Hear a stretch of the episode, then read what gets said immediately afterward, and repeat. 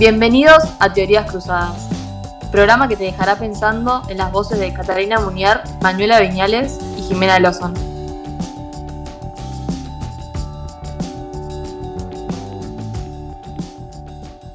Muy buenas tardes amigos. Hoy es martes 7 de abril y como ustedes sabrán, es momento de discutir. Hoy nos acompañan dos figuras que aspiran a dos posturas distintas. Catalina Munier y Manuela Viñales. Buenas tardes, Jimena. Muchas gracias por la invitación. Un gusto estar acá. El gusto es nuestro. Muy bien, no sé si sabrán, pero no existe ninguna teoría filosófica o moral que funcione para todos. Todas tienen problemas o complejidades sutiles o no tan sutiles, y esto es lo que vamos a poner en juego en este programa. Para comenzar, me gustaría saber qué piensan sobre la homosexualidad. Yo creo que los actos privados de las personas no deberían molestar a nadie. Mientras sean privados y generen placer, ¿a quién le puede hacer daño eso? A mí no me interesa cuánto placer trae una acción. Yo creo que la homosexualidad está mal y punto. ¿Por qué tienen ideologías tan opuestas? Los consecuencialistas sostienen que la moralidad de una acción depende solo de sus consecuencias. La famosa frase, el fin justifica los medios. Por lo tanto, ser un buen consecuencialista, vivir como consecuencialista, supone que cuando se trata de actuar se calcula cuántas personas o animales se verán afectados por esa acción, tanto positiva como negativamente. ¿En qué medida se ven afectados? Eliges la acción que producirá la mayor cantidad de bien posible. Es en parte radical porque aquí no se habla de Dios o sobre leyes divinas, no hay nada sobre leyes morales y abstractas y principios morales. Deja de lado lo que para mucha gente es fundamental para la moral. En cuanto a la deontología, es la teoría ética normativa. La moralidad de una acción debe basarse en si esa acción es correcta o incorrecta, según una serie de reglas, en lugar de basarse en las consecuencias de la acción. Son principios abstractos que se aplican más allá de las consecuencias. Kant es un deontológico que trató de basar la moral en la razón pura. Propuso olvidarse de las emociones y las intuiciones, decir lo correcto solo con la razón y nuestra inteligencia. Y en cuanto a la violación sexual, ¿qué opinan sobre ello? Y yo creo que la violación sexual es un acto terrible que está moralmente mal bajo cualquier tipo de circunstancia, porque va en contra de la voluntad de una persona y la perjudica. Estoy de acuerdo con que la violación sexual es algo moralmente malo, pero creo que es malo porque generalmente en un acto de violación sexual el sufrimiento de la víctima supera el nivel de placer del violador. Implica, por ejemplo, que cuanto mayor sea el placer del violador, mejor será la violación sexual.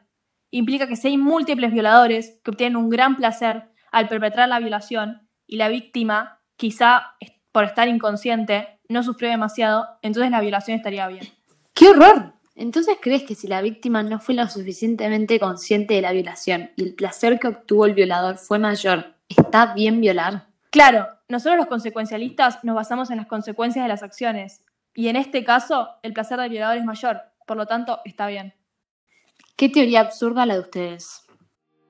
Uno de los méritos de los enfoques deontológicos es que, a diferencia del enfoque consecuencialista, realmente transmiten algo de lo que es la moral, captan la idea de que algunas cosas están mal intrínsecamente. Bueno, calma muchachas, continuemos. Recientemente se me notificó que mi hijo necesita una operación costosa que sin ella se quedará ciego. Con mi esposo estuvimos ahorrando lo suficiente para que la operación se lleve a cabo y después de mucho trabajo y esfuerzo logramos juntar el dinero suficiente. ¿Creen que lo correcto es invertir este dinero en la operación? Claro que sí. Usted ahorró ese dinero de manera responsable y es la vida de su hijo la que se encuentra en juego. No estoy de acuerdo con Catalina. Yo creo que lo mejor es tomar esa suma de dinero y dárselo a niños que lo necesitan aún más. ¿Por qué piensa eso? Porque la misma cantidad de dinero podría salvar la vida de una docena o más de personas. Bueno, lo tendré en cuenta, gracias. Los consecuencialistas no dan un valor especial a los vínculos familiares o a la amistad. Y de esa forma hacen sus cálculos. Es una teoría contraintuitiva. La mayoría de la gente diría que sí, que es algo bueno como establece Catalina, que es kantiana pero para una consecuencialista eso es terrible. ¿Qué pasa con enviar a un niño a un colegio caro? Comprarle libros, juguetes o juegos sería algo horrible, porque ese mismo dinero podría usarse para un beneficio mucho mayor, para extraños que están sufriendo. Algunos consecuencialistas dirían que eso es incuestionable, que realmente no deberíamos gastar dinero en nuestros propios hijos. El siguiente tema del cual quería hablar es el de la mentira. ¿Creen que hay casos en que la mentira es justificable? Por ejemplo, si un asesino llama a la puerta y pregunta si se encuentra tu mamá en la casa porque desea asesinarla, ¿qué se debe hacer? En mi opinión, la respuesta varía según los resultados que produzca la mentira. En algunos casos no, no está bien, porque haría las cosas peores, pero en casos como este yo creo que está bien mentir. Yo, como seguidora de Kant, creo que no debes mentir, sin importar las consecuencias. Entonces, ¿le vas a decir al asesino, está mi mamá acá? Qué ridiculez. ¿Por qué crees que no se debe mentir? Porque, ¿qué pasaría si todos mintieran? Lograría que la comunicación se desmorone. ¿Y no sería más lógico pensar que no deberías mentir a menos que al mentir salves la vida de alguien? O además otro principio que diga, nunca actúes de manera que una persona inocente sea asesinada. La dejo pensando, muchachas. Ahora bien, me intriga saber qué pensás vos, Manuela, como consecuencialista con respecto a la tortura. ¿Cómo que la tortura? ¿Y te parece que la tortura está mal? ¿Que siempre torturar a alguien está mal? Ah, ahí entendí tu punto. La verdad que la tortura claramente está mal, ya que tiene una mala consecuencia porque la persona que es torturada experimenta agonía y eso hace el mundo peor. Pero la pregunta es, ¿los beneficios de la tortura son a veces suficientes como para anular las consecuencias negativas de la tortura? Claro, entiendo tu punto. Si un grupo mayor de personas es beneficiada por torturar únicamente a una persona, sería considerado correcto, ¿no es así? Exactamente. El filósofo Jeremy Benham dijo que, por supuesto, Benham hace cientos de años presentó lo que se conoce como el supuesto de la bomba de relojería.